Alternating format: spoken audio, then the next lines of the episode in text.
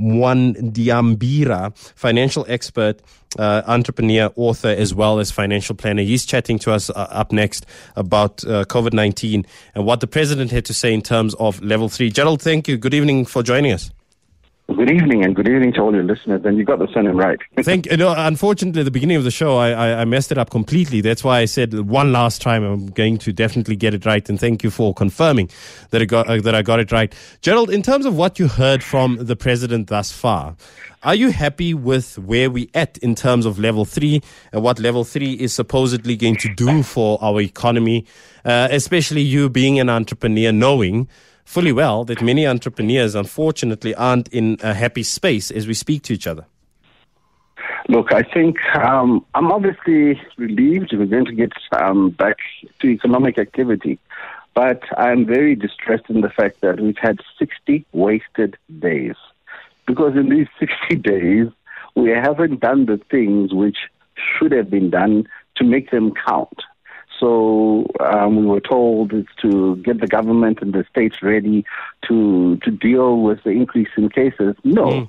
Um, countries who have had these 60 days lockdown have built hospitals or temporary shelters. They've created ICU, ICU beds and all sorts of things so that they can contain it when it happens. But from all we are seeing is we just have had 60 days of delays of some sort, and we're still going to go into the storm, which was predicted.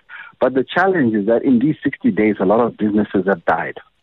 A lot of economic um, entities will never recover because of these 60 days. So it's it's it's it's with mixed views that I think that you know we we started with all the right ideas, the right plan, mm. but I don't think we ever really got down to implementing it.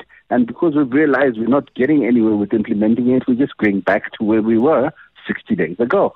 Um, the challenge is that 60 days ago, um, the economy was in much better shape. And for a lot of small businesses, it's uh, too little, too late. And even for some large businesses, they're already feeling the pain. So um, we're going into a new normal come 1 June.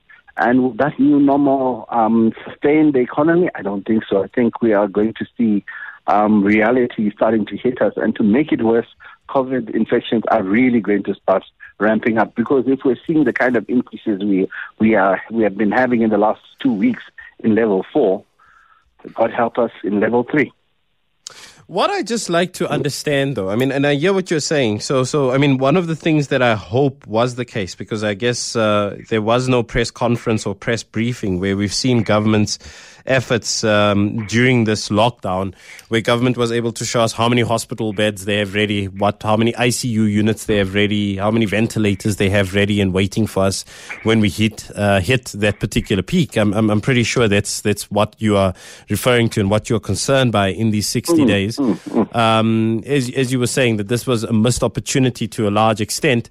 But what I'm also worried about is that we know and we can see it visibly. At least I could see it visibly and anecdotally yesterday when I was driving through parts of Johannesburg.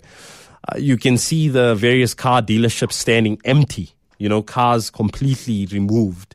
Uh, we know the motor manufacturing industry has come to a dead standstill. Um, we know that there's many people currently in this country who are living off of UIF uh, some who are living off of 350 rands a month. Um, you know, eh, because they eh, they have no form of employment or they had no form of formal employment, they have no form of income at the stage, and therefore have to live off of 350 rands a month, and that for me is is worrisome. What does that do to uh, to our economy? How far back has this pushed our economy? That's what I'd like to understand.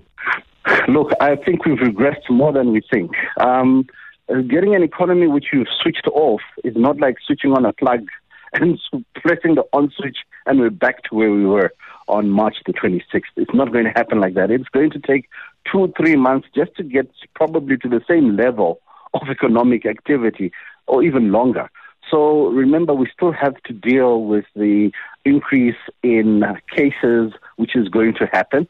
And that's going to create a whole new wave of panic, a whole new wave of uncertainty, a whole new wave of economic slowdown because people won't want to go to work. They'll be scared. There'll be all sorts of things which are going to happen. And we haven't even done that. You know, it would be nice if we knew 1 June is happening because we've managed to contain it. We haven't. We're just saying we, we, have realized we can't contain it and we're just going to let things go.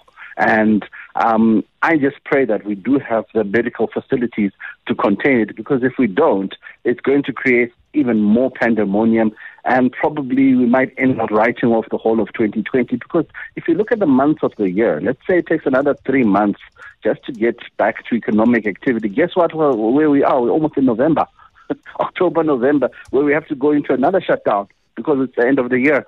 And mm. yeah, so so so from an economic perspective, we've we've we've really been damaged. I mean, the interest rates have been cut, um, but for me, um, the the heart of the economy, the small businesses, has been literally, you know, yeah. I mean, uh, that's what I wanted to ask you. The hair salons, the uh, you know, the the uh, takeaways, the and then obviously we know that they, we need to be responsible during this period. I'm not. I'm really not uh, wanting to sound like Trump and tell people that we must switch on the economy again and go back to business as usual. But I mean, I'm thinking that all those people, those small businesses, in the, the minute traders. that we have left, uh, the hmm. traders those are the people that have felt the, the heaviest blow here, and, and ultimately. And, and they're self employed. Mm. Exactly. So the self employed person is feeling the blow. So when you go back to your stall on the 1st of June, you still owe two months' rent. the landlord is not going to forgive you.